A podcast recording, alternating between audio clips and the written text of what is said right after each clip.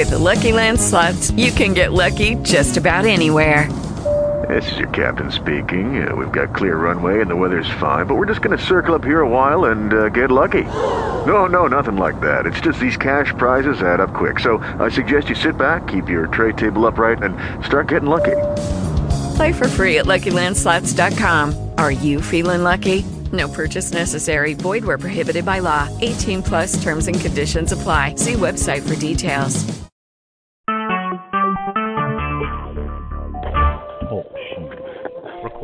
Live.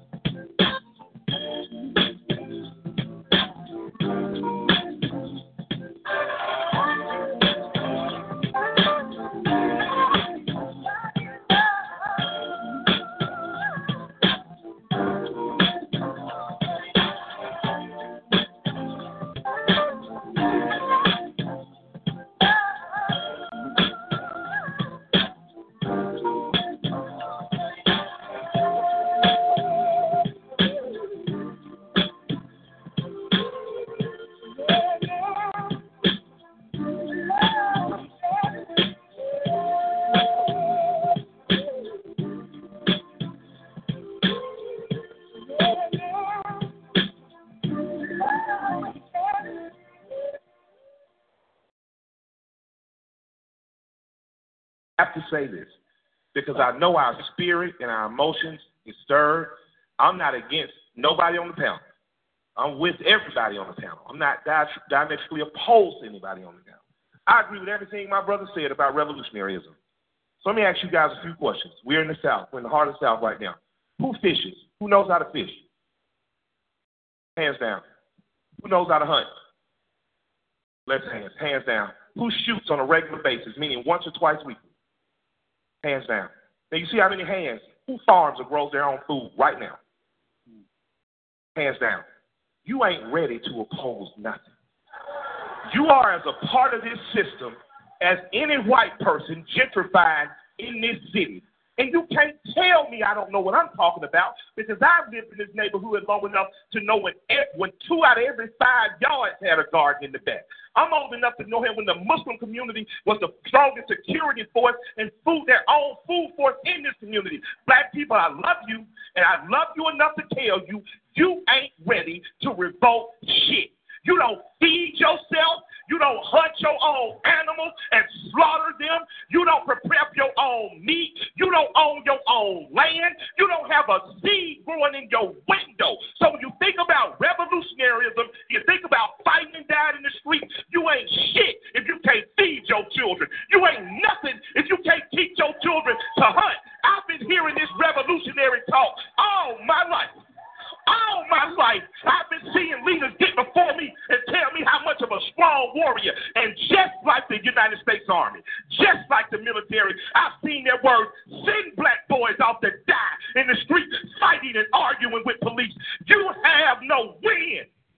He was innocent and he got 19 years. His mama couldn't afford the right lawyer. His dad didn't know a senator. You have no wins. If you, how many of you practice a martial art today? Who practices a martial art today? How many boys are practicing a martial art in your community today? Today. That's what I'm saying. We not ready to fight. You say fight back, fight the police. The police are trained to shoot. They're trained in martial combat. We're not. What are we going to do? Now, I'm not saying give up. I'm not saying you can't train yourself. But what I'm saying is, if you're not training every week, if you're not shooting every week, if you're not knowing how to grow your own food, arguing with me and arguing with the police ain't going to do nothing. Because oh. if we all oh. leave right now, let if we talk. all leave right now and we got a speed ticket, we ain't all gonna agree not to pay it. You understand what I'm saying? I agree we still slaves. I'm telling you right now today, Malcolm said by any means necessary. By any means necessary. And we're talking about children. We're talking about young men. These boys aren't even intelligent enough yet not to know what girl not to like. They're not even intelligent enough yet not to know how to I always should have a condom. They're not even intelligent enough yet to know not to argue with their teachers. Don't send these babies off to die because you didn't die when you was 21. Don't you send these babies off to die because you feel like you missed the 60s and the 70s.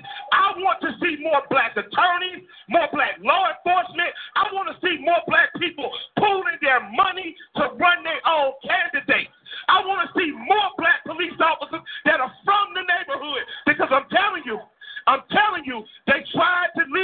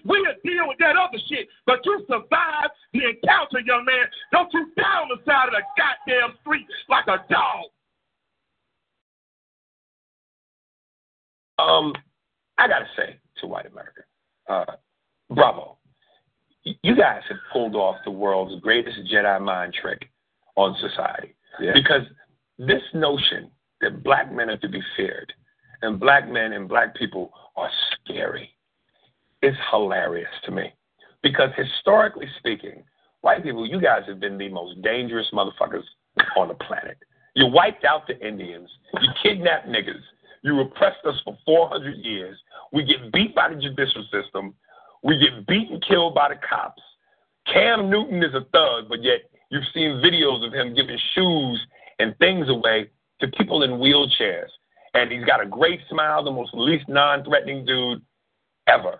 When it comes to that stigma, that black people are to be feared, that is the biggest hypocrisy on the planet. Historically, y'all have been the most dangerous muggers on the planet. Black people ain't never hung nobody from trees, ain't never shot nobody with water hoses, ain't never sick dogs on them, ain't never got, don't screw white people through the judicial system, ain't never raped, murdered, and pillaged. Come on, man.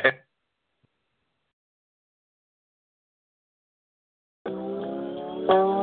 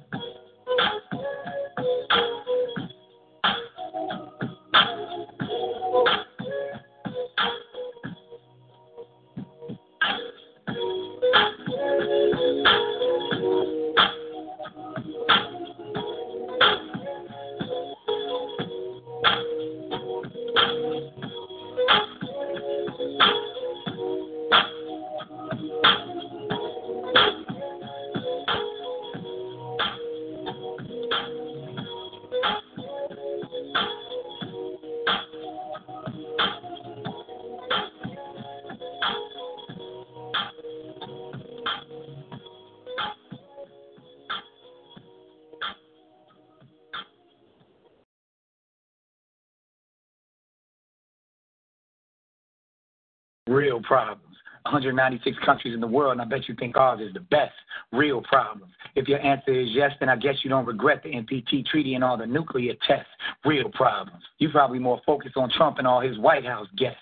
Real problems. What's in his cabinet. But have you ever seen a real China set? Better yet, better learn to speak Mandarin because China is set real problems. Ready to get and grab that pussy, I mean real problems. Offshore accounts and Hispaniola, but you still talking about election recounts supposed to be woke because you know a little spoken word disposed while the rest of the world is opposed. We are at war with the poor, real problems. Lack of agriculture and clan-based thinking, modern day slavery, mass incarceration, eugenics and planned population, masterminded by Abraham Lincoln, real problems. Just rearrange the slaves, sell them hope in a white God, and they'll do all our jobs. Real problems. Philosophy or religiosity. Do as I say, for I am the Lord, but don't copy me. Real problems. Religion plus mind control ain't no stopping me. Real problems. The world's poorest countries full of 100% believers, but in the richest countries, the most high are the achievers. Real problems. People living in caves, sex slaves, child molestation, unspiritual rituals. Is this shit even getting to you?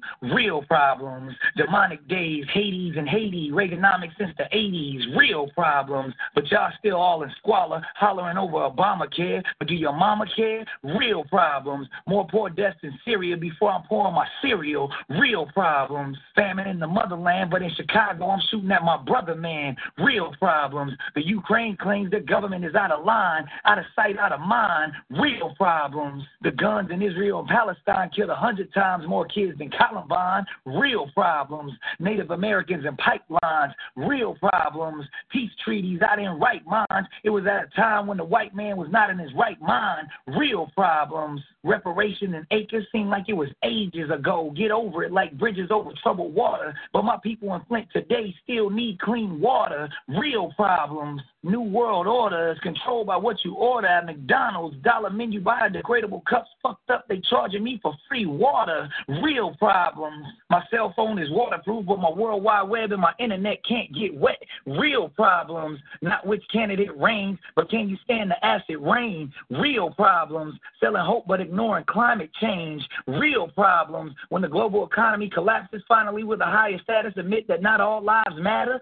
Real problems. When the Russians release the data? Do we really care about all the hacking or do we just want all the likes on our Facebook and Instagram status?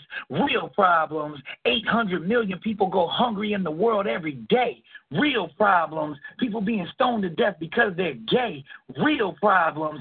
Six million deaths in China because of air pollution. But we making that paper, so who cares about a solution? Real problems. HIV was created by man, and if they haven't told you, they're about to drop a new strand that even magic can't defend. Hocus pocus, don't focus on the real problems.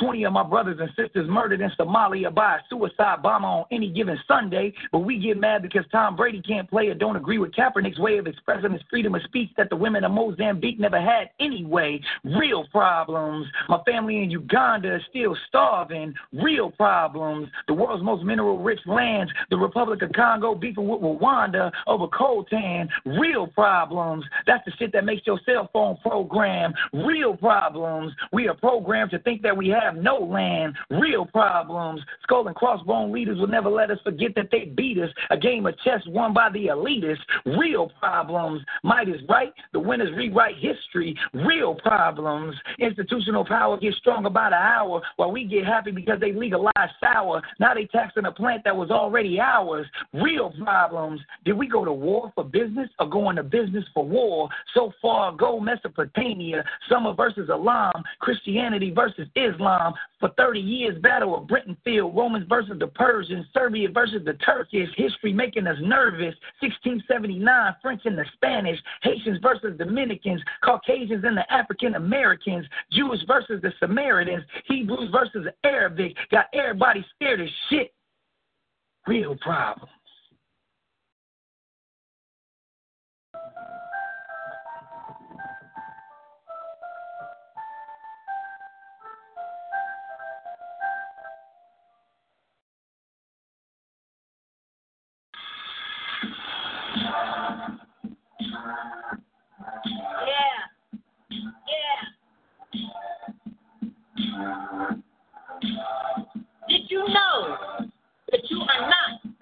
Black?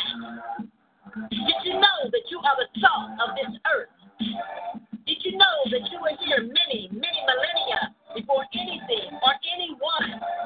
Did you know that all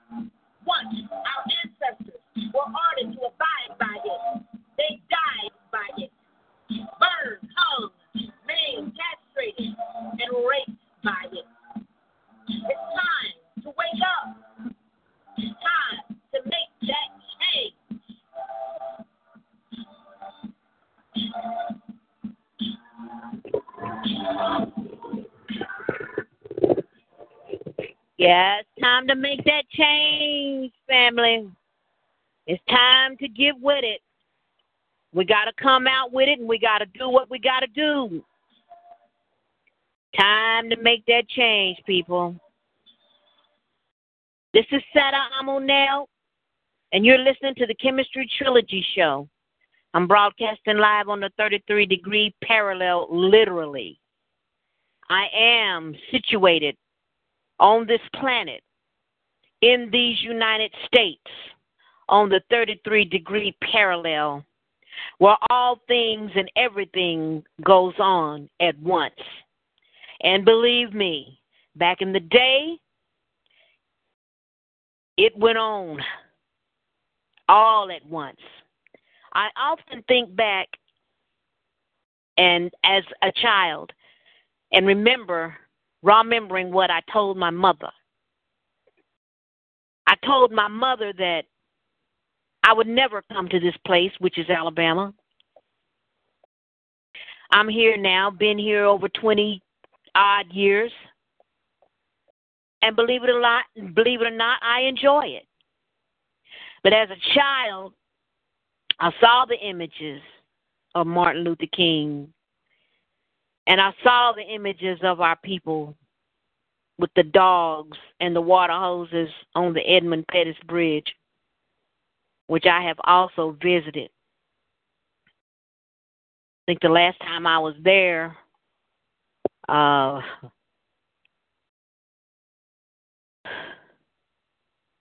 Clinton was president. Bill Clinton was president. Walking across the Edmund Pettus Bridge.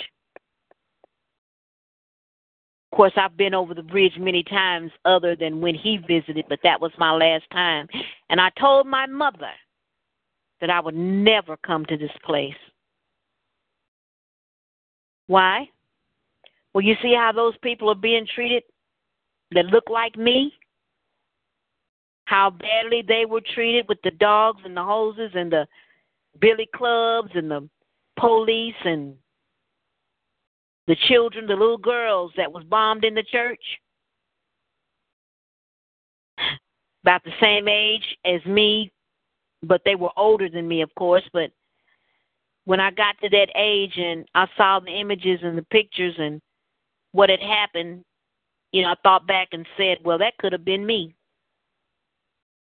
That could have happened to me, even in the state of Tennessee, which is where I'm originally from. That could have happened to me there. But to see it on television, where many of our people stood up down here, they stood up, they were not cowards. They saw the injustices. They saw how they were treated. They felt how they were treated. When no one is better than the other, no matter what color you are. Now we bleed red. We all bleed red. Many of us have two feet, two hands, ten fingers, ten toes. We have hair. We have two eyes, a nose, two ears, two legs, two arms, and a torso. And as I said before, we all bleed red, but we're not all the same people. We're not the same. And the reason why I said that we are the same, we are the same in that aspect, in the physical aspect. But in the mental aspect, we are not the same. We are not the same. Now, I don't know about the others. There is no psychological reasons that so far that I haven't read or that I don't know about as to why we're not the same.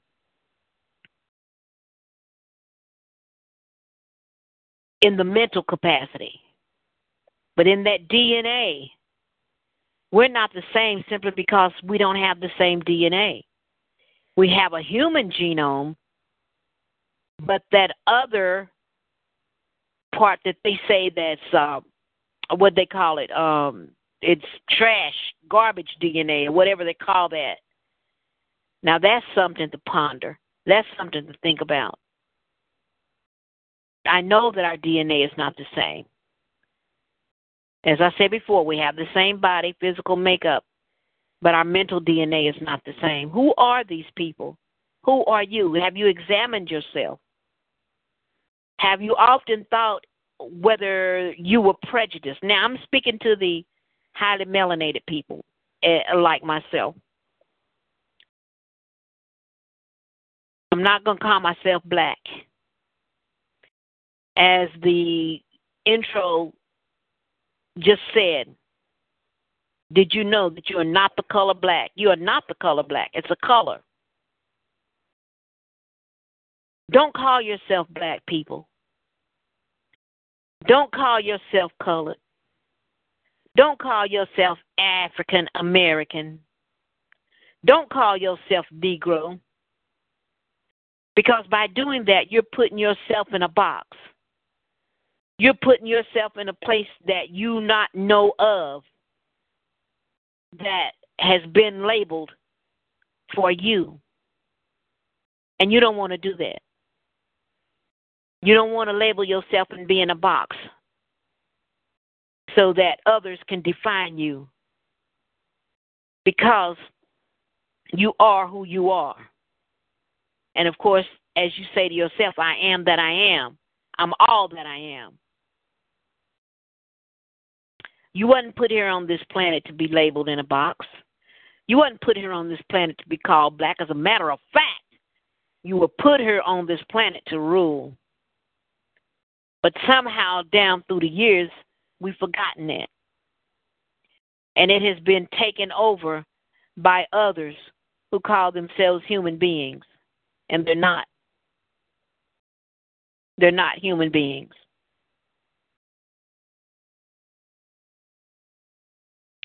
So, how are you going to rectify that? How are you going to fix that? Well, the first thing when you listen to the intro of this show, as a young man said, how many of y'all can just go out there right now and feed yourself and feed your family? How many of y'all have a garden? How many of y'all have your own cows and pigs? How many of you don't have your own land? If something went down right now, how many of y'all going to defend yourself? Right now, you're in a position to be slaughtered. Right now, you're in the position to be purged, which is basically what's going on right now. You're being purged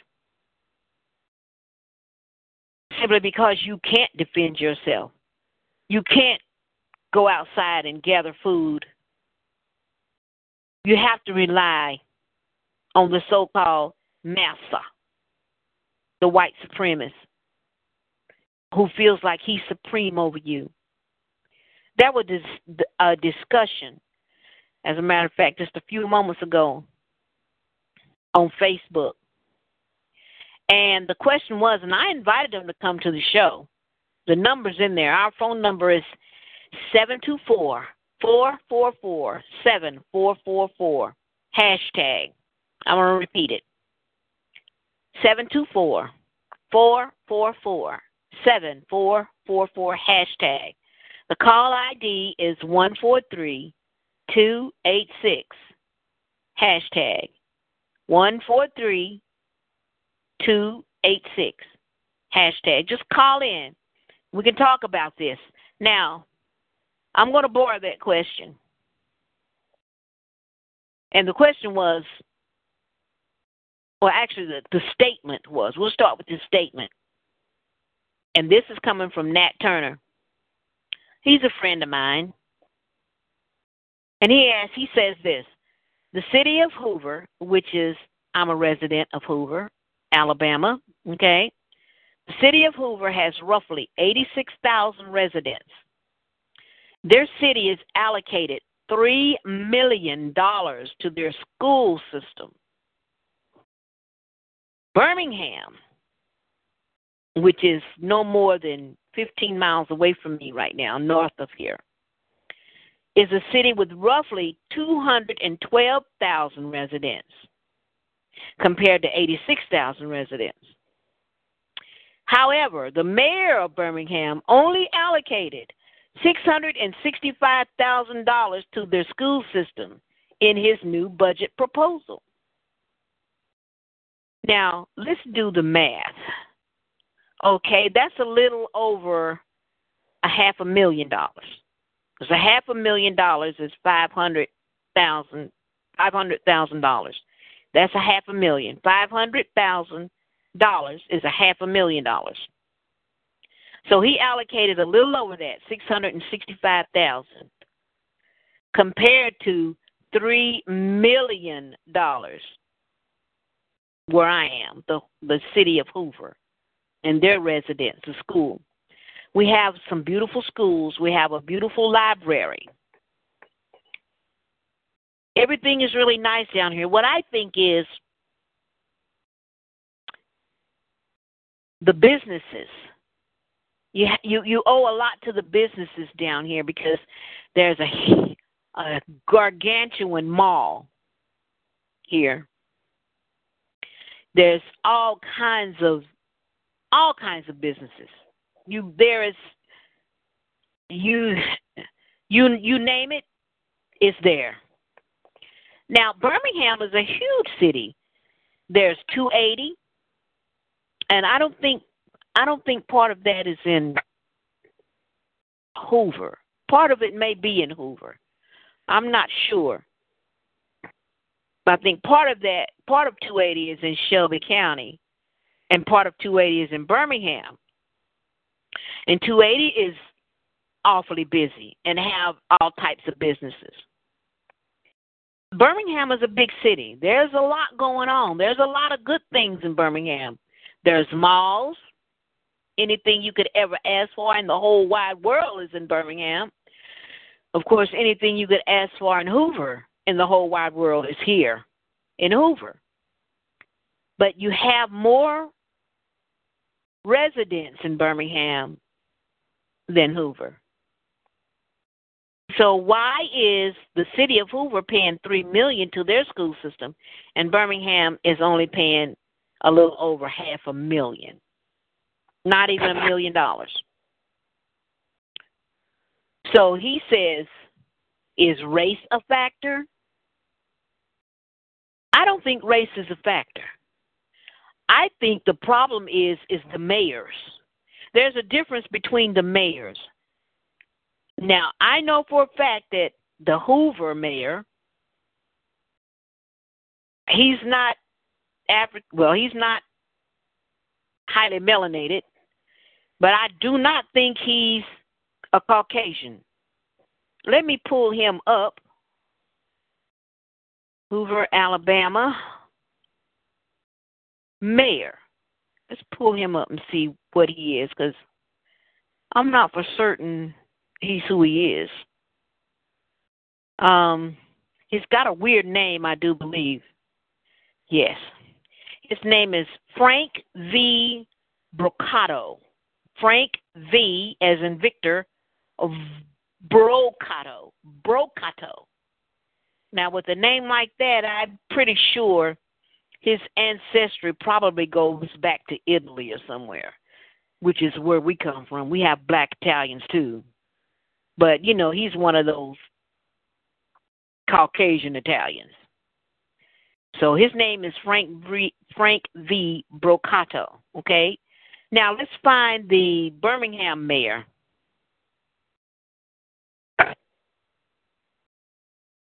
And let's see. I do believe it's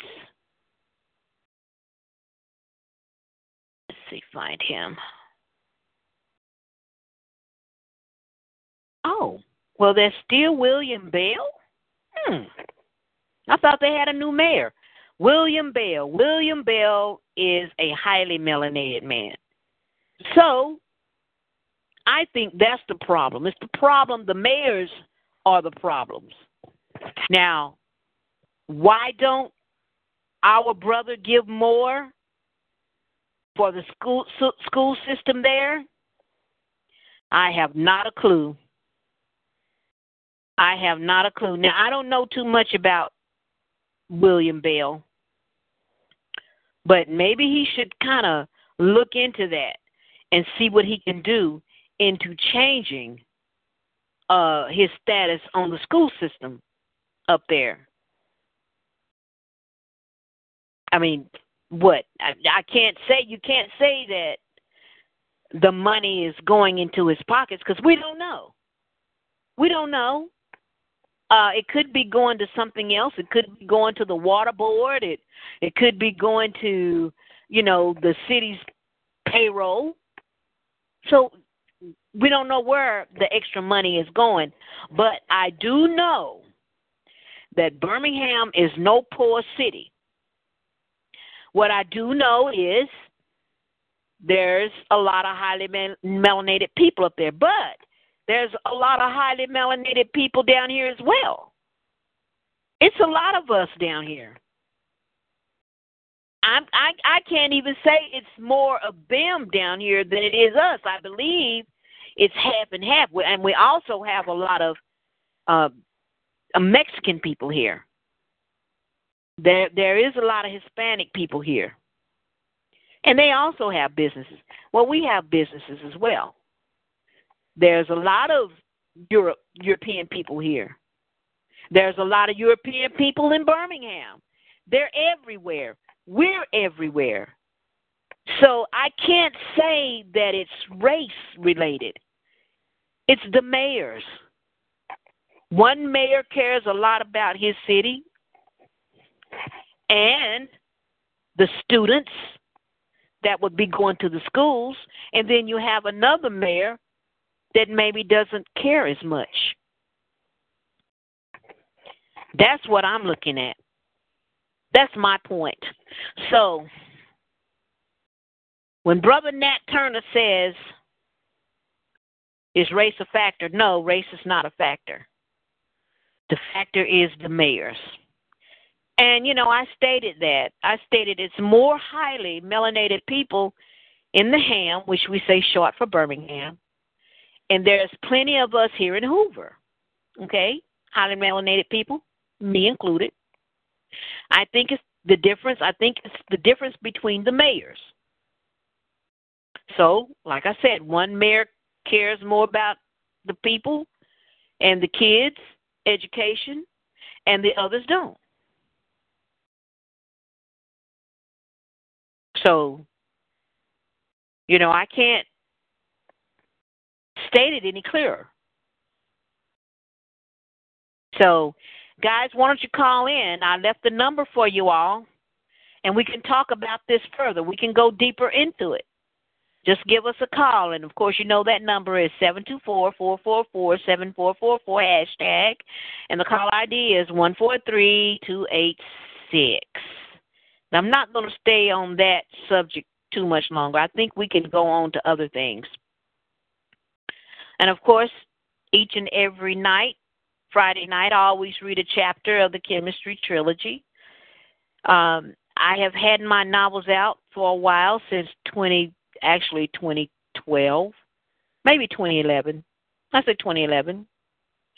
And uh, what they are is, you know, they're fiction, nonfiction. There's a lot of truth in these novels, and there's also a little fiction just to get my folks to read. Uh, also, they are futuristic. If you want to kind of know what's going to happen in our future, pick up the Kemetstry trilogies. You can get them on Amazon.com.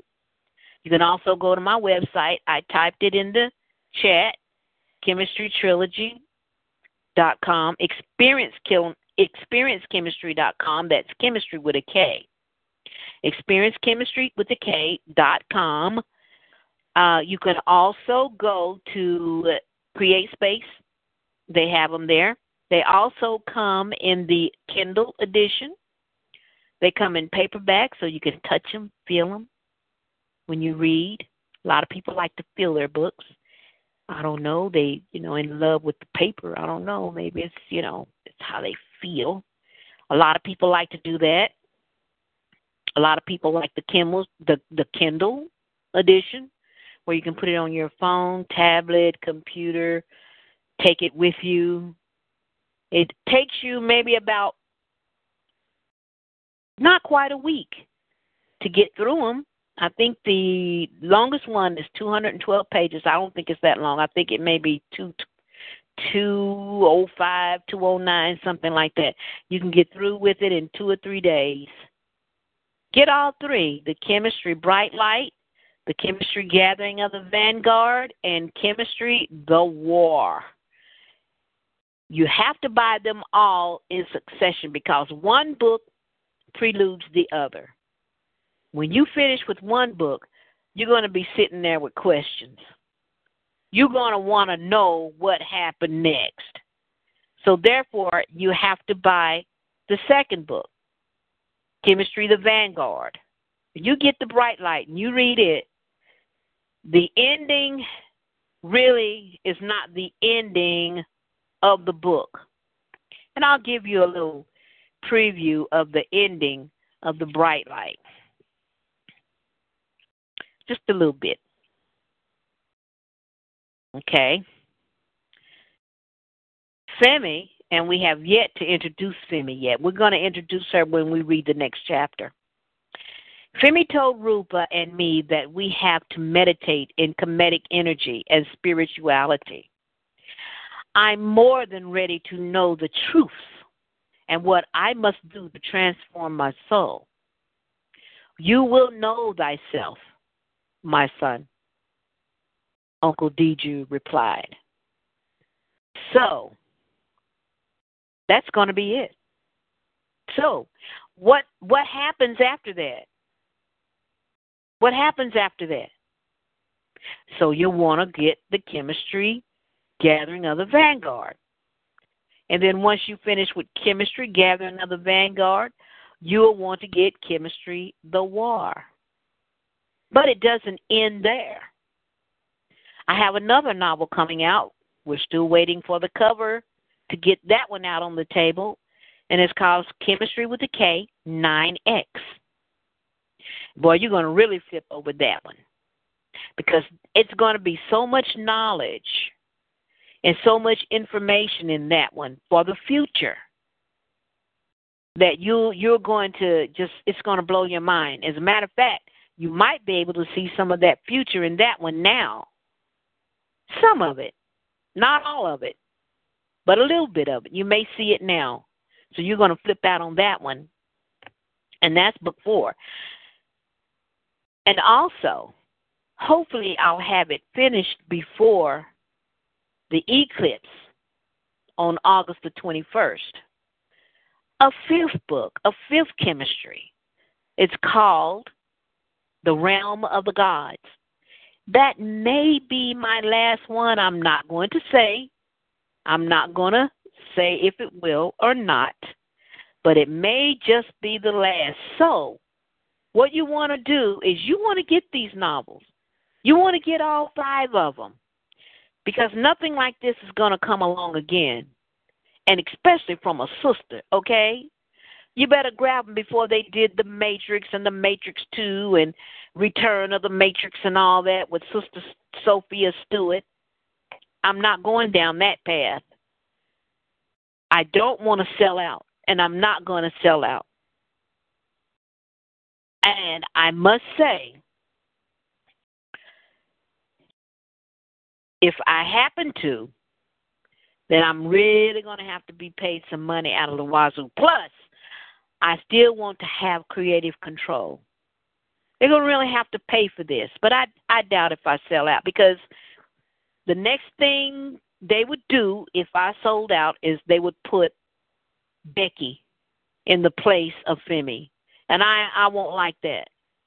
Because people, I want to show our power and who we are. You don't want to sell out like that. You don't ever want to do that in anything that you do. I know times are going to be hard, times are going to be rough. That's why you need to prepare. You need to prepare right now your own garden, your own land, your own everything. This is the reason why I do this. Because I don't want to sell out, and I'm pretty sure you don't want to sell out. We need our own. And also, I'm going to start a Kickstarter program, and I want you guys to contribute. If you if you can just put a dollar. If I had 225,000 of my people give just give me a dollar, I can make one hellified movie. That's what happened with Get Out. Get Out was a low budget movie. And look what it did. Look what it did. And honestly, that movie was made for us. That was something that we needed to see. We needed to see that. Because with all the missing people of us, our people missing and not being found, and I would say harvested. That movie Get Out, hey, it it it really showed us what's happening on the big screen. That's something that we needed to see. That was something for the world to see. So, I want to do the same thing with Kemetstry. We need to see ourselves in power so we won't disappear, so we won't go extinct, so we can get that extra spark in our lives to get this thing right. And men, I don't know where y'all at. I don't know if y'all still exist or not. I mean, men. I'm not talking about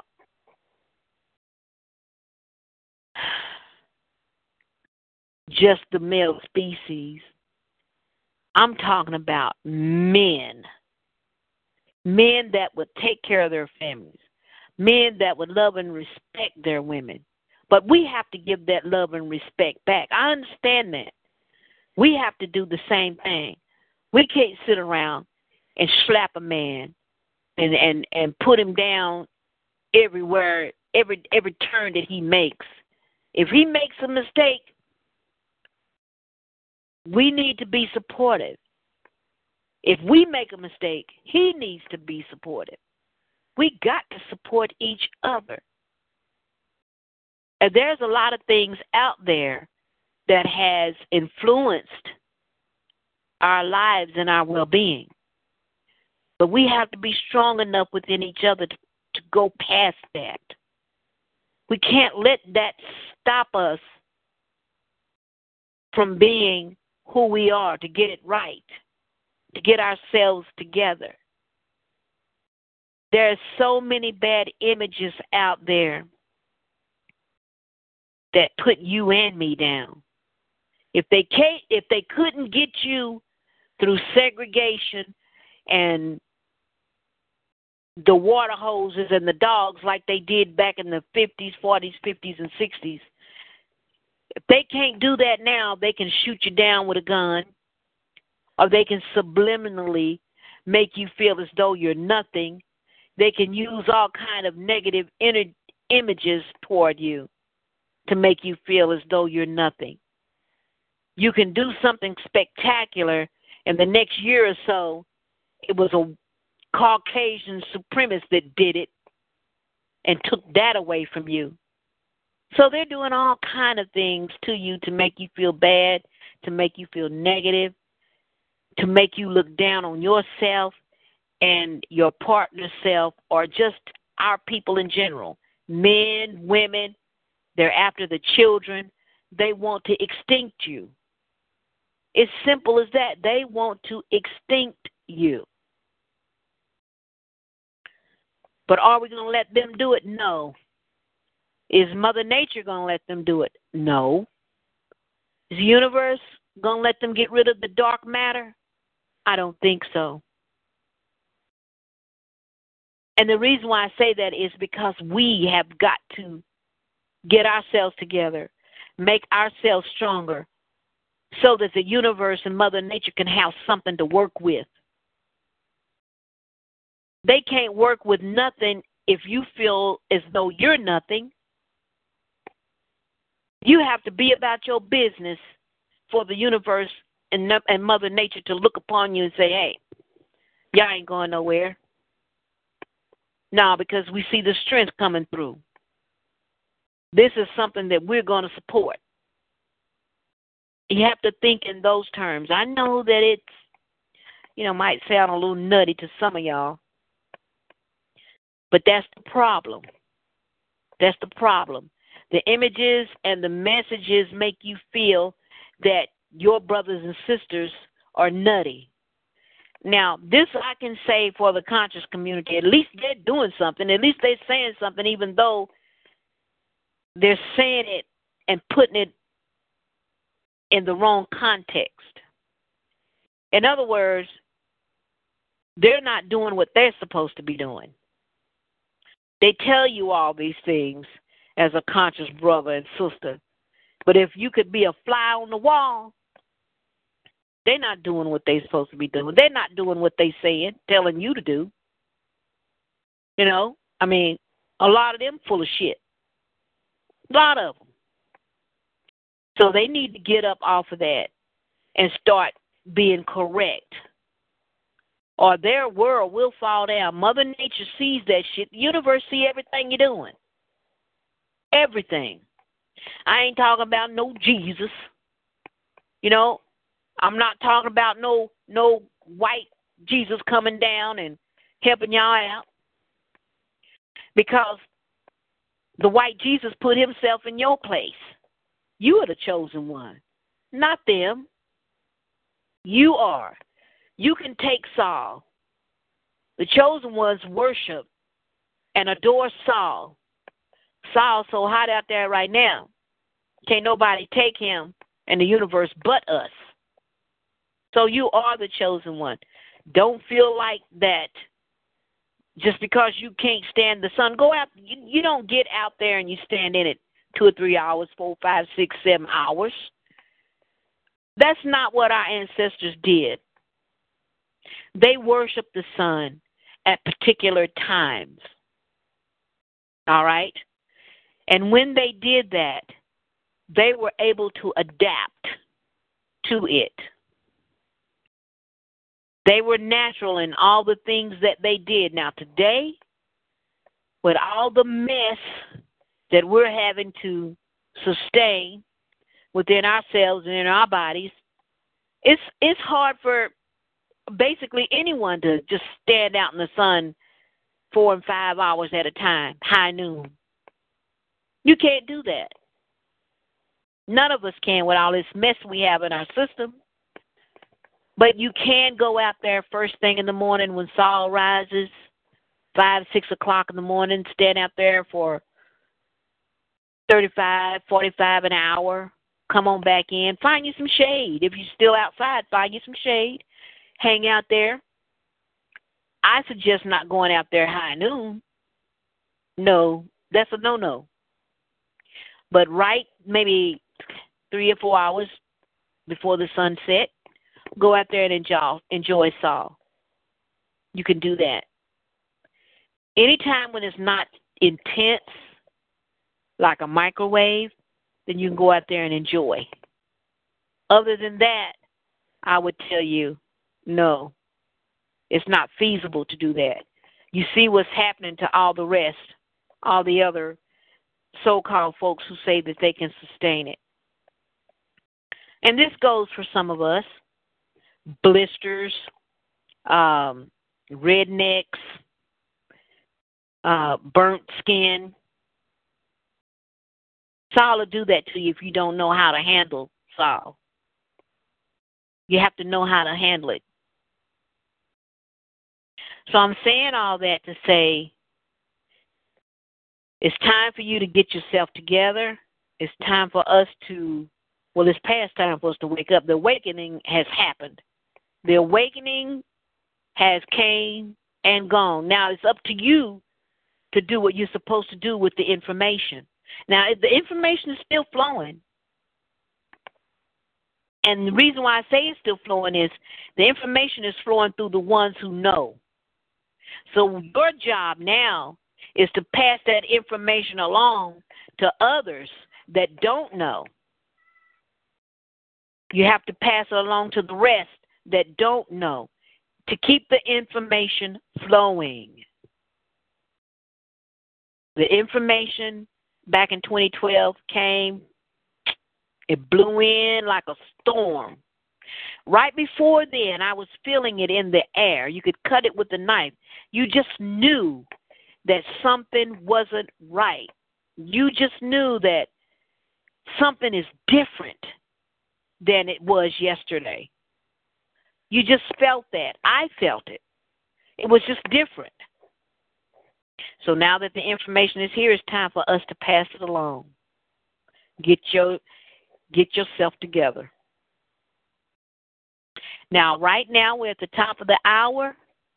We're going to take a break. We're going to play some music that I'm going to come back. We're going to read a chapter of the Kemetstry trilogy, Bright Light.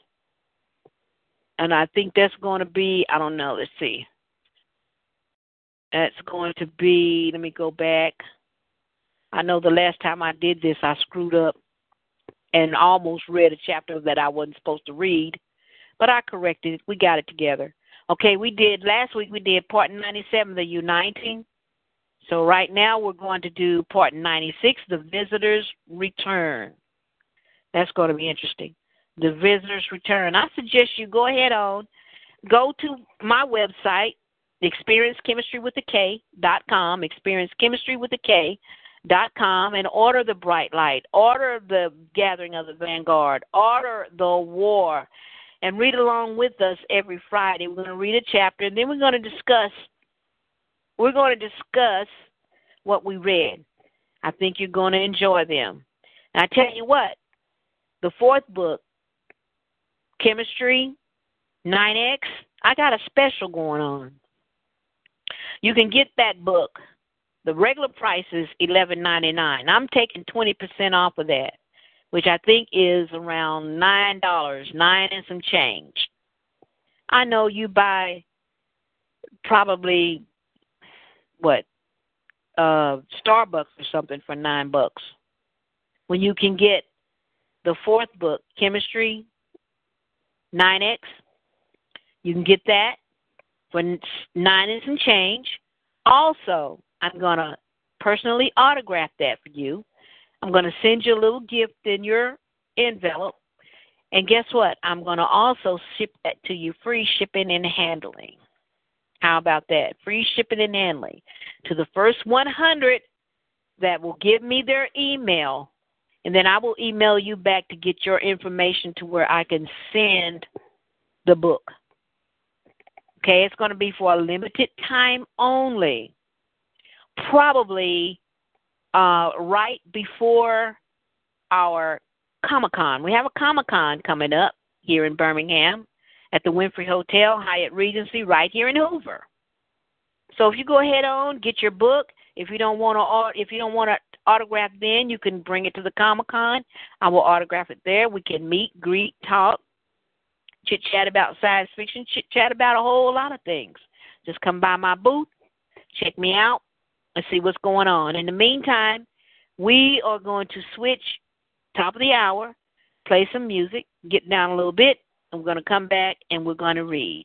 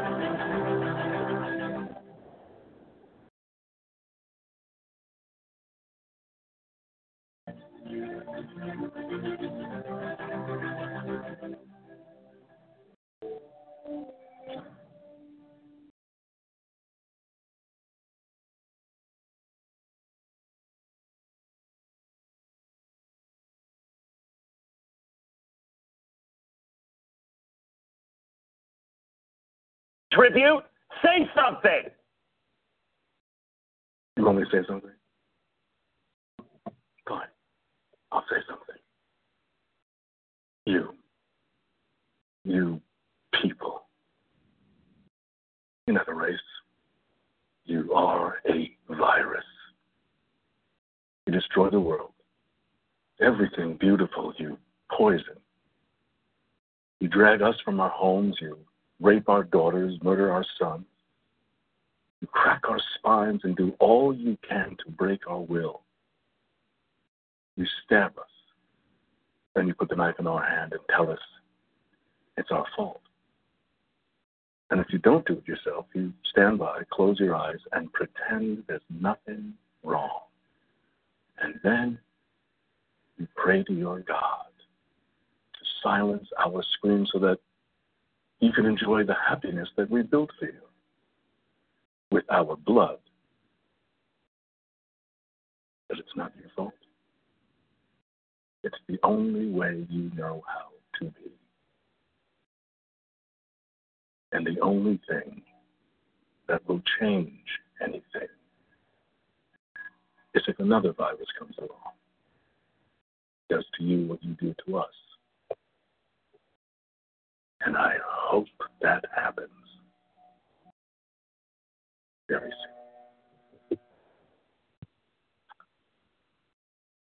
soon. Wow.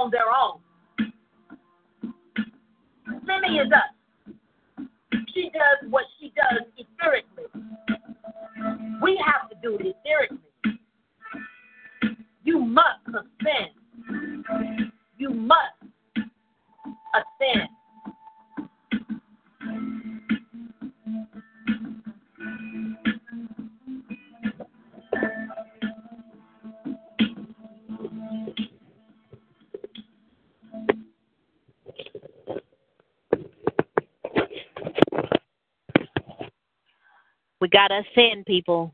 We got to ascend. You must ascend. You can't keep living like you're living. You got to you got to reach higher. You got to go higher. You must ascend. You have to go higher. Part 96, the visitors return. We're in that now. The Kemetstry, bright light. We're going to read that. So if you have your novels out, your books out, if you don't have one out, let's go ahead and read it. Let's see. Did we read that one? Did we read that? You know, family, we did read that. I have a little check mark on it. We did read it. We did read that one. Actually, we're on part 95, the ritual. Part 95, the ritual. That's the one that we're on right now. We did 96 last week. We're doing 95 now. And if you kind of wonder, how is it that I went from part 100 and I'm counting down to 95 instead of going back the opposite direction. It's deep. So when you get the novels, you'll you'll realize that it's a countdown. What it is, it's a countdown. Not a count up, but a countdown. And when we get to book five, we're going to count down to not chapter one, but it's going to be XX. So here we go. Part 95, the ritual. It was surprise. It was a surprise to Ayera that her husband ended up at the airport. Standing there, she wondered what was going on with him. The airport. Mm. Since you are so secretive, I have a secret and a surprise at the same time for you, said Leonard. Oh, really? she asked. Really? The baggage handler followed them to the counter and placed their bags down beside them. Leo said to the ticket agent, I have made first class reservations for two to Cairo, Egypt. The name is Knight. We're going to Egypt? You knew I always wanted to go there. Thank you, baby. This is one of the best surprises you have given me. The first was asking me to marry you. I love you. I love you too, he replied. After their reservations were confirmed, they walked away from the counter towards the airplane catwalk. And Ayera asked, We won't be back in two days. How did you pull this off, considering the mission? It was a granted I was granted a week and a half by General Miller. He said two newlywed people deserve a chance to be together for more than a few days. He also said to her, Baby, I might not be coming home for another year or two. This is how important this thing is. is. I shouldn't be telling you this, but then don't tell me. If it has something to do with security of the country, then I don't want to know. You're right, I shouldn't tell you. But you're wrong. It has nothing to do with the security of the United States. It has something to do with the security of the entire world. His eyes told it all. Ayera could read her husband like a book. Whatever was going on at that place, it was too intense to even mention. It was no wonder that he and the general picked up picked her up at the airport, appearing to be civilians.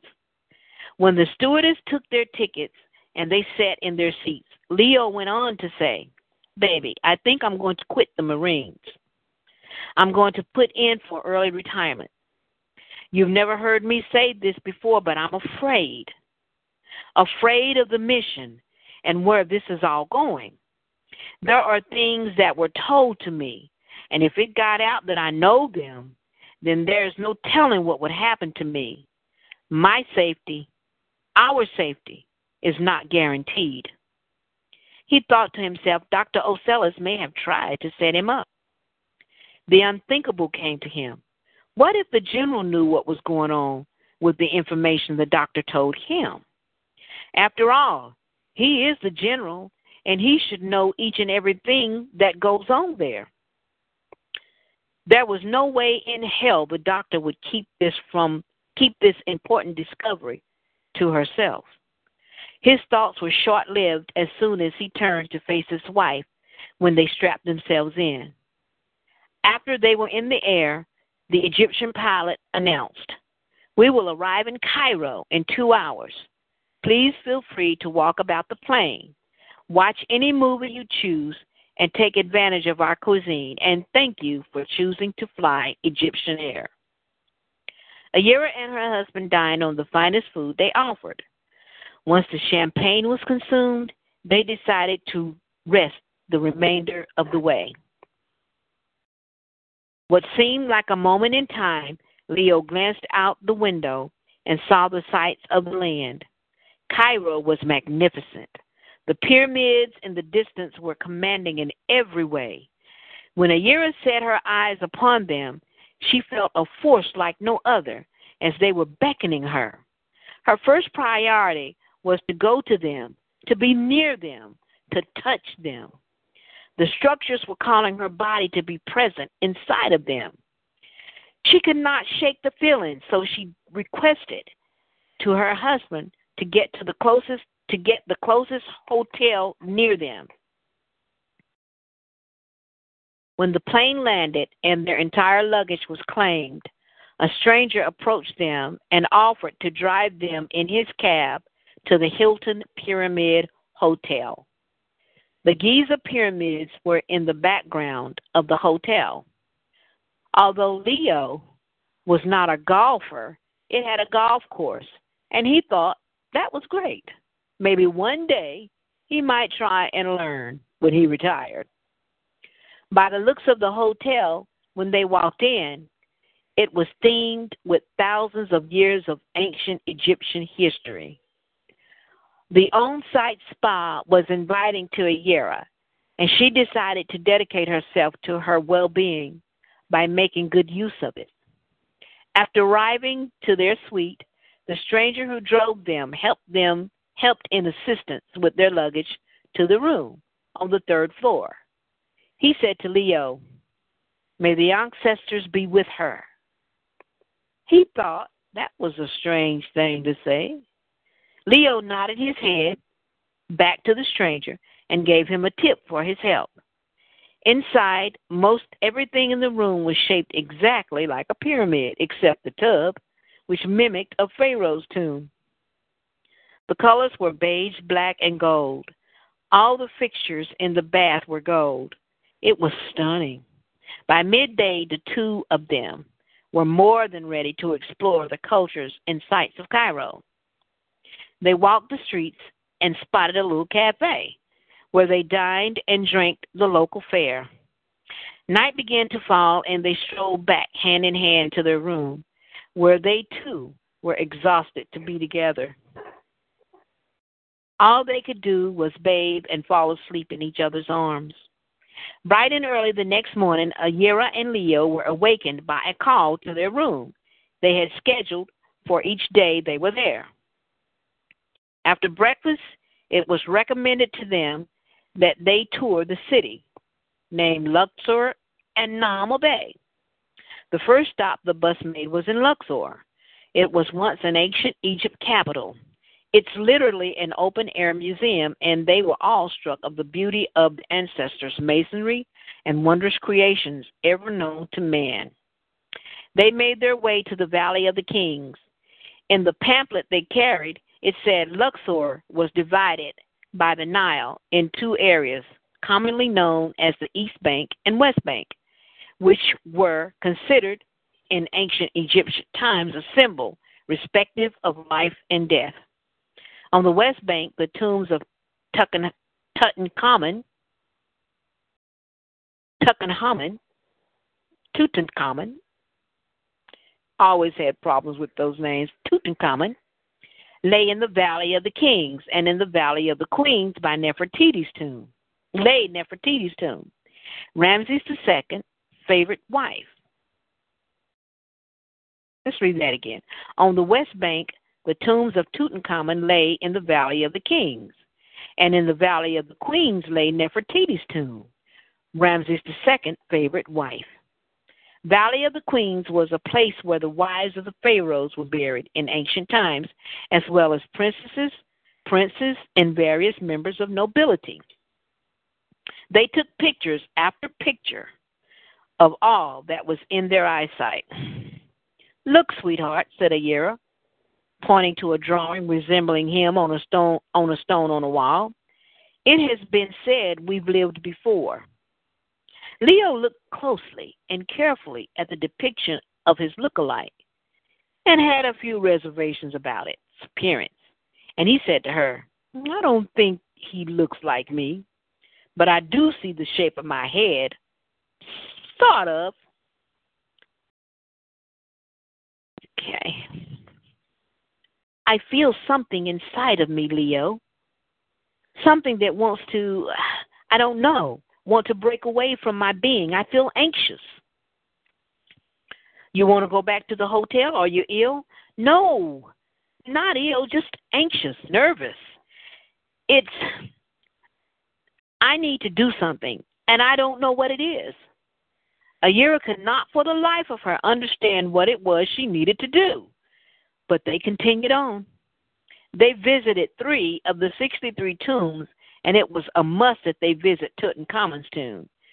Tomb. In the booklet, they read his tomb was undisturbed when it was discovered in 1922. Ramses IV also lay there as well. Under the massive cliffs of the Nile, they saw the mortuary temple of Hatshepsut, Hatshepsut, Hatshepsut, Hatshepsut, Hatshepsut. Okay, I'm not going to say that again. It was also known as Deir el Bahar. It is dedicated to Amun Ra, the sun god. Inside, they saw the sun court, chapel, and the sanctuary. Ayera thought to herself, what a beautiful temple, and it was dedicated to her Nubian ancestors who wielded all power. After departing the temple, they boarded the tour bus and headed straight for the Hard Rock Cafe in Naama Bay.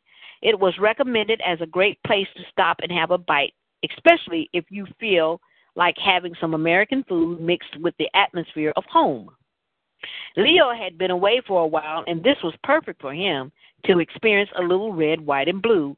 Inside the cafe, it had a wild collection of rock star mem- memorabilia from Michael Jackson to Ray Charles.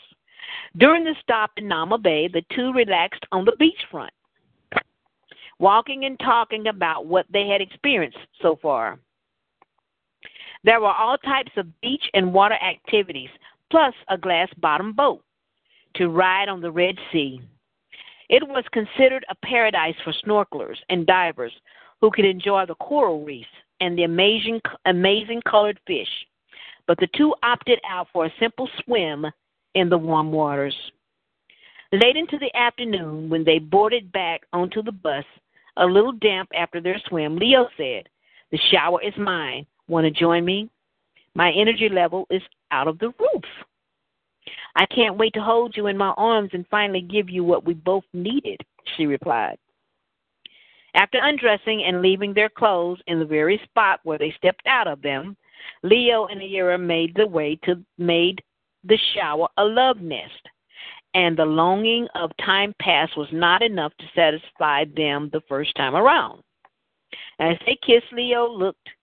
Leo took his hands and placed them between his wife's thighs, and they made love in the shower. And I'm not going to describe. We're not going to read it you all buy the book. Buy the book, and then you can read it for yourself.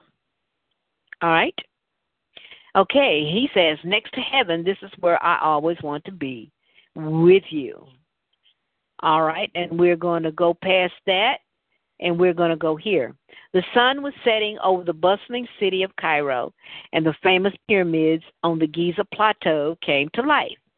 They viewed a magnificent magical sound and light show from their hotel balcony. They could hear the narration and see the multicolored lighting of the pyramids by the curators of the city. This was an enchanting atmosphere, and the history of these mysteriously built gigantic structures was truly one of the best experiences a man could have given to his wife. After the show was over, their meal was served to them in their room by the chef, who informed Leo after he after he tipped the man to watch carefully over his wife and not let her out of his sight. Let's read that again. After the show was over, their meal was served to them in their room by the chef, who informed Leo after he tipped the man to watch carefully over his wife and not let her out of his sight. Hmm. Leo hoped that Ayera didn't hear that, didn't hear what he said, as he watched her reaction after he shut the door quickly on him. She was taste testing the food and complimenting on how delicious it was. Taste this, darling, you'll love it, she said. Leo walked over to the balcony and observed several strange looking men watching him. He began to go into marine mode. Not paying much attention to it, he tasted the meal and said it was good. This made Ayera wonder what was going on in his mind. But she could not stop eating at the dinner. In other words, she was picking on it. He walked over to his personal tote, and in this tote he had placed an undetectable pistol in it. He removed it and placed it in the side of his pants, under his shirt. He said to her, This is what I want you to do. I am going outside for a moment. I want you to lock this door behind me and do not let anyone in here. Do you understand? Ayera, puzzled by her man in this revelation, wondered what the hell was going on. But she agreed to do exactly what he demanded. Leo left the room, and on the other side of the door, he spoke to Ayera, instructing her to lock it now. And when he returned, he would knock three times, and then, only then, would she open the door after hearing his voice. Following his tactical instincts, he exited out of the side door. He carefully peeked around a corner of the building and watched the three men standing in front of the hotel, still in the same place from when he first observed them. They were brazen enough to care whether anyone saw them or not. Leo walked away from the side of the hotel and into the semi dark parking lot. His thoughts were to surprise the men, approach them from behind, kick butt, and ask questions later. Once he had them surprised, Leo snatched the biggest of the three and twisted his arm. He punched him in the nose and pushed him to the ground. It happened so quickly, one of them ran away as fast as he could. Leo had the third man cornered between two vehicles and shouted at him, Why are you spying on me and my wife? Calmly he replied, with the sense of an ass kicking coming on, the man said, We wanted to inform you and your wife the coming of a turn in power. In the near future, a queen and a king, along with the star people, will repossess the universe. They will expel man and his kind with all of his evils on all the planets in the heavens where he was where he had ventured. This you need to know because your wife is the key. Her name, Ayera, it means that she is the chosen one. How do you know her name? And what the hell are you talking about? You and your idiotic ancient traditions. My wife, sure. is the chosen one. I chose her, and she chose me. We have nothing to do with this place and your outlandish predictions. And if you don't get the hell of stepping, I'm going to show you a tradition that we carry out back home where I'm from. It's called kick ass and ask questions later. Leo pulled out his pistol and warned them to never come near him or his wife again. The man agreed. The stranger and his partner walked away from him and into the dark of night. Making his way back to the room, Leo's knuckles on his right hand were sore and bruised. He said to himself, How am I going to explain this to my wife? He did not want her to fear being there, as their trip had just begun. As much as she was enjoying every minute of it, and he was enjoying every minute of her, this was posing a problem for him. He was growing mad as hell, all the while thinking of what just happened. He hated to do what he did to the brothers, but swore if push come to shove, he would find out who they were and assassinate everyone who would dare pull a stunt like that again. He would do it without the country's knowledge. When he returned, he knocked as promised. Ayera asked who it was, and it was and her husband answered. She let him in and hugged his neck tightly. Then she could not help but observe his hand. It was beginning to swell immensely. Darling, what happened to you? Where did you go? she asked. Oh, I, I accidentally caught my hand in the door going out to the pool patio to look at the pyramids before they turned all the lights out. You could have looked at them right here from the balcony. Yeah, I know, but I wanted to see the other one, the smaller one. You can barely see that one from here. So, don't tell me the real reason. I won't pressure you if you don't want me to know. Okay, fine. But this is what I do want you to know. Never ever go anywhere on this trip without me, okay? Now, that being said, I'm starved. Is the food still hot? Yes, let me fix you some of it. It's delicious. From that point on, Leo forgot about the swelling of his hand. He and his wife sat and ate their supper together. They talked about the joy of being in Africa and every aspect of it, right from the sand dunes of Mali and Timbuktu, right down to being in Cairo and Luxor near the Nile River. This was her dream come true. Again, they made love all through the night, only stopping once for Ayera to make her way to the bathroom. After being in there for so long and making sure she was looking perfect in her appearance for her man, she returned only to find him asleep, curled up with an oversized pillow under his head. She smiled and said to herself, He's really had a very long day and he needs his rest because in the morning he better be ready to make love again. Ayera was wide awake, so she chose to dress herself in her swimsuit and go down to the pool and take a swim against her husband's advice. When she arrived, there was no one in sight, just the sound of the calming waters flowing from the waterfall. She untied the belt to her bathrobe and dove in on the deep end. She swam the length of the pool to the shallow end.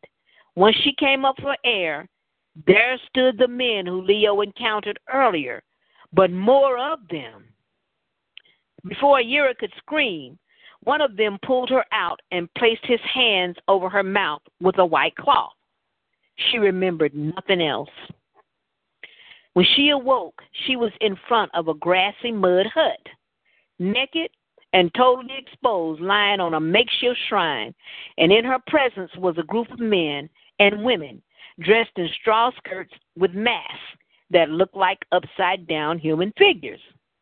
She could not move her body, yet she was not tied down in any way. She was paralyzed. They repeatedly chanted words, Nomo, Ama, again and again. Ayera was terrified for her life and regretted that she did not take heed to her husband's wishes not to venture out on her own. She was approached by a man who looked to be their leader or their priest, and he chanted unfamiliar words over and over her that she could not understand. If they were going to harm her in any way, She was wishing they would go ahead and get it over with. But instead, after the chanting and the dancing, he held in his hands a chalice made of pure gold with the biggest red jewel in the middle of it Ahura had ever seen. It contained a thick red colored liquid that reeked of eucalyptus and olive oils. He drew a triangle on her abdomen with the liquid, and in the triangle he drew a circle and a line. From the line, he extended three limbs, one across the line and two on the bottom of the line. After he drew this, he beckoned her to drink its contents, and she had no other choice but to oblige. One swallow of the aromatic, aromatic drink produced instant nausea, and up came all her supper and everything else she had consumed that day. She was ill to the point of passing out, but she could still hear the celebration of the strange people's ritual. Ahura was deathly afraid. Before she knew it, she was back on the deck of the pool. To her, it was as if she never went anywhere, but she knew she had been taken unknowingly against her will. While wrapping herself in her white robe, dazed, confused, and terrified, she ran back to the hotel room she shared with her husband, who was asleep in the same position she left him in. With him resting so soundly, this disturbed her to a point of never closing her eyes at all, at all, the rest of the. Ah. With him resting so soundly, she this disturbed her to the point of never closing her eyes at all the rest of the night. She sat up quietly, in the shadows alone in a chair, in the corner of the room, and with the street lights sifting through the blinds, it reflected off her tear stained face. All right, people, that was part part 95, the ritual. So, Ahura went through something, didn't she? She didn't know what was going on. She thought she was still at the pool. She could have she could have she really thought that she hadn't left the pool, but they had taken her. And they whatever they did to her, it really made her ill. It really had her tripping, in other words. I, I I don't know if that happened to me. That's almost like a time traveling thing, where when they snatched her, it was almost as if she never went anywhere because she was right back in a split second. But she remembered what had happened to her. She remembered it all, but she might have been gone for hours and hours. Well, not hours and hours, couldn't be because Leo was still in the same position. She more than likely was probably gone four hours, three or four hours. I don't know if he would be in that position for three or four hours. But she was gone between, I say between two and four hours, she was gone. But to her, it was like she didn't go anywhere. And whatever they did to her, it made her ill. And also, she understood that she would never do that again. She would never do anything where her husband told her, hey, don't do this, you know. So I guess she learned her lesson. But anyway, next Friday we'll be doing the return home Part 94, The Return Home. So that's going to be interesting as well. We're almost, once we do The Return Home, we'll be halfway halfway through the book. Okay? We'll be halfway through the book once we do the return home. Read the return home next Friday. So by that time, won't you guys go ahead on to Amazon.com or experiencekemetstry.com and order your books. And then next week, we all can read it together. You all can keep up, know where I am. You can understand what's going on. And uh, we can read that together. So right now we're at the bottom of the half, the second half of the hour. And I just want to, I just want to talk about some things. There's a lot going on now in the country. There's a lot going on in politics right now. I'm going to say this the people that voted for the man that's the president in office now, they are getting exactly what they asked for. Soon there won't be such a thing as white privilege. Now there are some people that I know that's trying to get a status of being white. And I'm kind of I'm kind of questioning that. I can see the status being an autochthonous, indigenous, original American to this land. But I'm having a problem with the white part on the SF 181. When I went to change my name, my name now is legally Seta Ama Aseta Moon Ali El. That is my name. My parents, my great great great grandparents, my great great great granddad was a Cherokee. They say Cherokee, but he was Char Cherokee. Char, you know, when you char something, you put it on a grill and you burn it, kind of burn it up, okay? Because I like, you know, I eat meat every now and then. I I love chicken. I'm not gonna lie. I ain't gonna lie about that. I love chicken. I don't do beef, but I do turkey. Love turkey, love chicken. And when you sort of burn your rotisserie meat per se, you know, if you're rotisserieing it, fixing it up, and you kind of burn it, you you you, you char it. You know, you char ribs if you're into that. You know, you char ribs. You you char pork if you're into that. Like I said, you burn it a little bit. Well, my great great grandfather was not a Cherokee, but a Cherokee, meaning that the people were dark. They wasn't black. You know, some could have been. Now, you know, I, I've never seen a a black person, totally black. But there may have been some back in the day. But anyway, he was a Cherokee, and my great great great great grandmother was a Powhatan up in Virginia. Now I don't know if she came down and got him or if he went up there and got her. I traced them back to Powhatan and Cherokee. So I changed my name to who I am, that I am, that I am, and not what someone else told me who I was. Now, my mother, she didn't have any idea of what was going on. You know, they didn't know. Well, the past was hidden from them. Knowledge and history was hidden from them because they was restricted to read. Now, when they say that they don't want, they didn't want our people to read, because if we read back in the day, the truth would have came sooner than now all things would have been revealed back in the day. And that's the reason why they didn't want them to read, because they didn't want the truth revealed. It took this long for the truth to come out. What? Back, what? Just say the 18. Just say my great great grandmother. She was born in 1856. If our people was able to read their shit, their English language, and all the stuff that they wrote and passed it down, and we were able to just outright read like we're doing now, then this would have been revealed long time ago. And more information is coming out, more and more each day.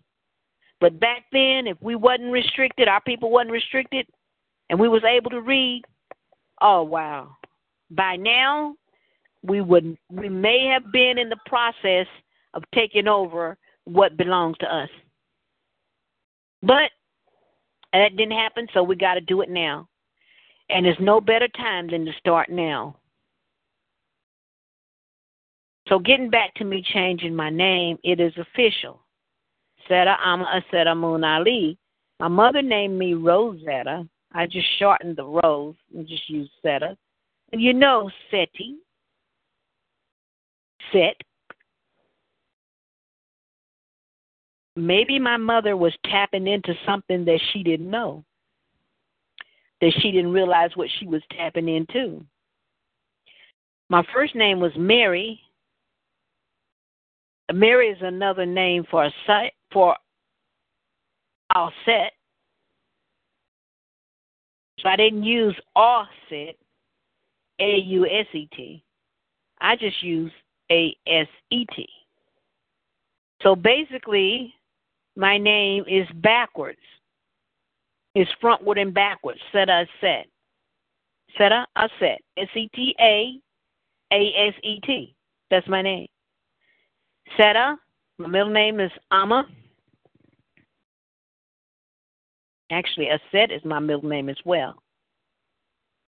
Instead of Rosemary, my my mother named me Mary Rosetta. But instead of Rosetta, Rosetta Mary, Rosetta Mary, Seta I is Rosetta Mary. But my mother named me Mary Rosetta. And she was tapping into something that she didn't realize she was tapping into. So I tapped into it for her. my name is Seta Aset Amun Ali El. Seta Amma Aset Amun Ali El. And is another word for Aset as well. Actually, Amma is another word for Amun or Amen or Amen.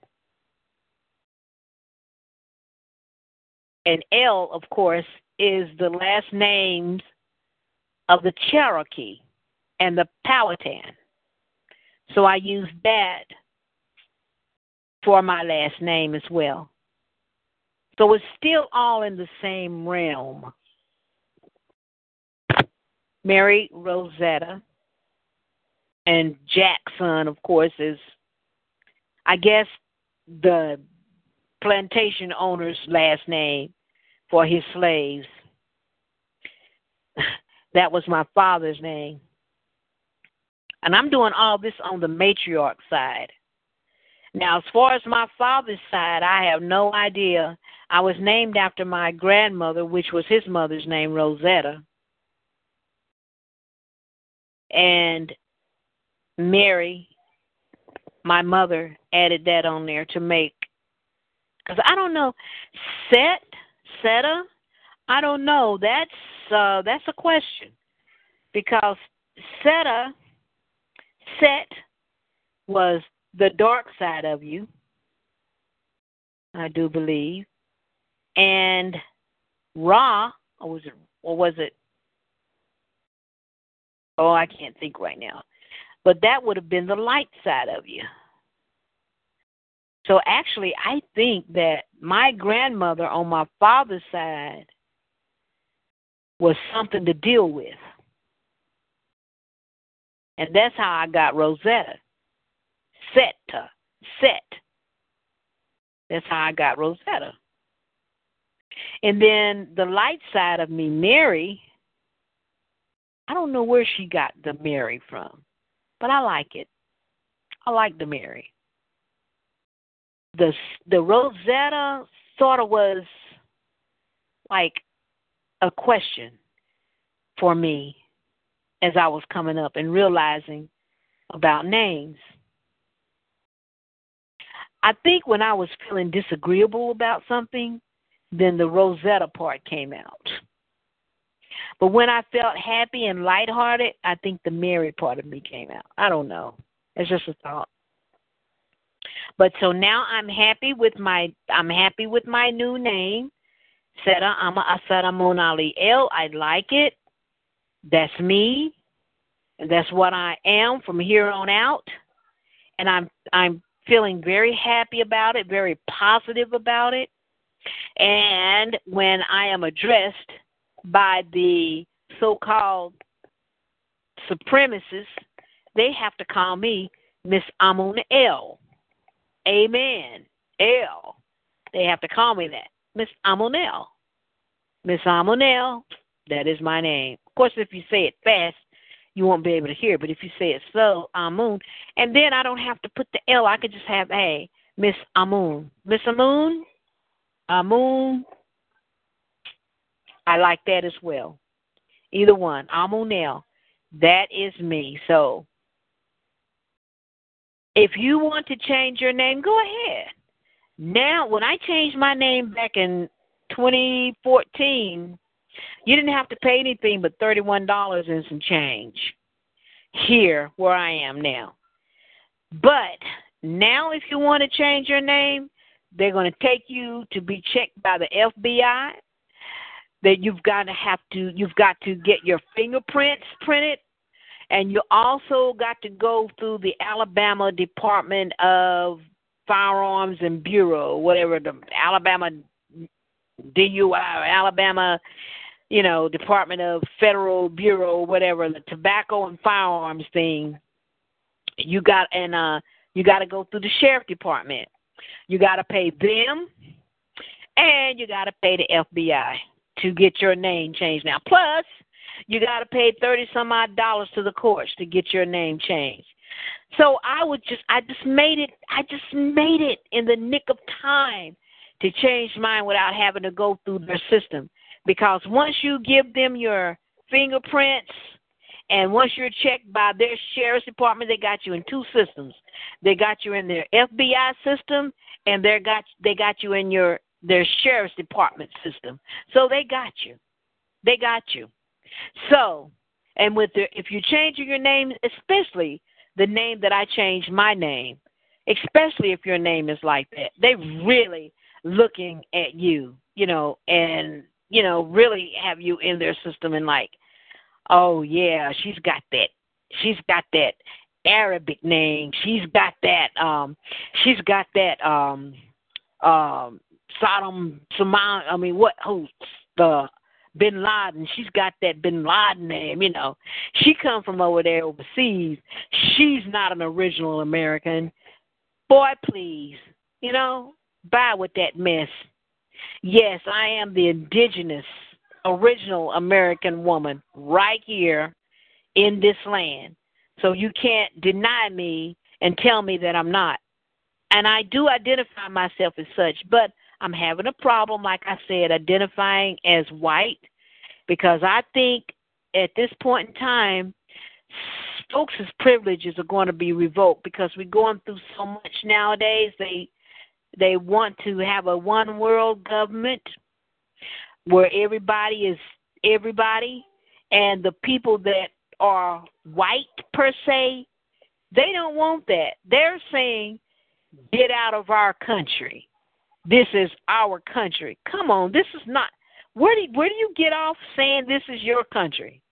When you come from overseas, when our people, highly melanated people, come from everywhere. We come from everywhere. It's not a place on this earth that we didn't come from. And so you're going to tell me to get out, get out of your country when you can't even find out where you come from? You don't even know where the hell you come from, and you're going to tell me to get out of your country? Come on. What sense does that make? People of highly melanated colors, y'all need to start thinking about y'all really need to start thinking about things. You you really need to get down and get dirty with thinking about what's happening. You're just sitting idly by, looking and listening and just playing along with everybody, and just living day by day, nonchalantly. All you're doing is a consumer. You don't produce anything. Start getting your businesses together go out, purchase some land together, even purchase an old abandoned city together. Why can't we do that? What? I mean, we done got so lazy to the point that we can't band our money together and purchase an old ghost town or something and build it up as people and have your own city? You mean to tell me you done got that lazy? I mean, that's just trifling. That right there does not make sense. Why can't we all get together, work together, and work this out and have this thing going on? I mean, what's with it, people? Think about it. Why can't we, like, okay, if 144,000 of us gave $10, let's see how much that is. Let's do some calculations. I want to I want to calculate that. Let me pull the little calculator thing up right here. Let's check that out. Let's check that out. Oh, I want to throw something else in there. You know, I have 144 followers on my Facebook page. 144 followers. That's something else. Okay, let's do 144. Bam, bam, bam. Times, and I'm just gonna say, let's say, I know y'all can come up with a hundred dollars a piece. I mean, for real though. Come on, look. Let's say 200. Y'all can come up with $200 a piece times 200. $200. Let's see how much money this is. $28,800. Now check this out. What if we come up 144,000 of us just say we come up with see 144,000 times a thousand dollars. We can come up with a thousand dollars. I mean, you don't have to have it right now, you know. You can have it later. Okay, a hundred thousand. I mean, a thousand dollars. Okay, what is that going to be? That's a hundred and forty-four thousand dollars. So why can't we do that? Why can't we do that? A One hundred and forty-four thousand dollars a thousand dollars a piece. You can raise that up in a month. A thousand dollars a piece. If you can't get it in a month, make it two months. But just come up with it. Just come up with it. A thousand dollars a piece. And we could at least begin to look around for an old ghost town or something. You know? Begin to look around for some land that we could build our own buildings on and start from there it would be nice to build it next to an old abandoned town because if you don't have all the money for the old abandoned town, at least you would have the money for the land nearby the old abandoned town. And then once you get everything start rolling and you start getting it together, then you purchase the old abandoned town. But that's a question. Because if the establishment see what you're trying to do, they may not sell you the abandoned town. So it would be it would behoove us to come up with the money for the abandoned town and then just take it all from there. But it can be done. Anything is possible. Nothing is possible without us. Nothing is possible without us. All things are possible because of us and nobody else. We rule. It's all about us. It always has been about us. So think about that. Think about it. Right now, we're at the top of the hour. We've got about five, six, seven. We got about seven minutes and some change. Again, this is the Kemetstry Trilogy Show. My name is Seta Amaseta Amun Aliel. You can call me Miss Amunel. I can go for that. Much respect, much love to you. I will be back next Friday at 7 p.m. Central, 8 Eastern, for another couple of hours on the Talk Shoe Live show platform. I'm sorry, on the TalkShoe Live platform. I like Talk Shoe. I do like it better than I do Blog Talk. Blog Talk has too many ads going on. It's too much blinking you have I I I listen to some of the shows and it's just too much going on. You can't type because when you try to type, you know, with so many people in there and so much so many ads and so much going on that it's a bad delay. They're charging people now for even listening to Blog Talk, and I, I and I'm putting it out there. You know, I know I'm not supposed. to. I'm just gonna say the other channel, okay? The other channel, okay? Uh, they charge for the other channel.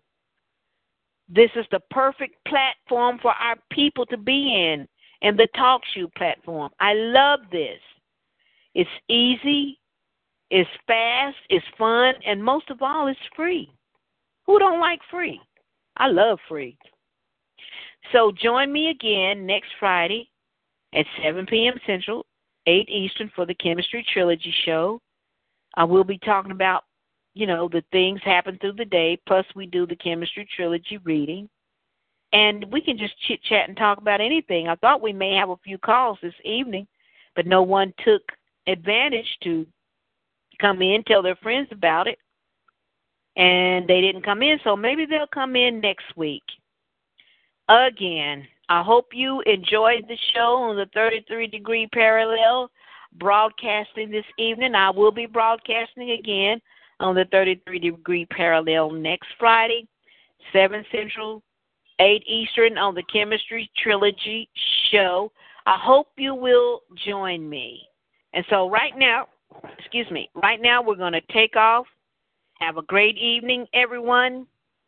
Peace, love.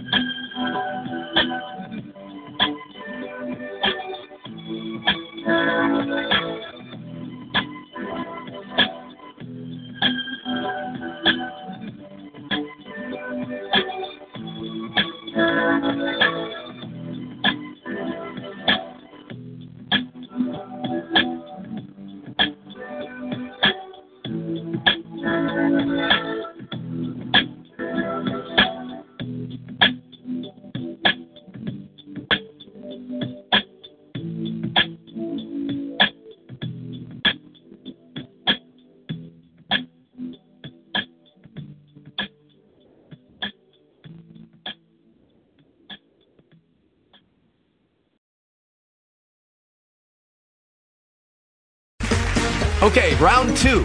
Name something that's not boring. A laundry? Ooh, a book club. Computer solitaire, huh? Ah, oh, sorry, we were looking for Chumba Casino. That's right. ChumbaCasino.com has over 100 casino style games. Join today and play for free for your chance to redeem some serious prizes. ChumbaCasino.com. No purchase necessary. Full prohibited by law. 18 plus terms and conditions apply. See website for details.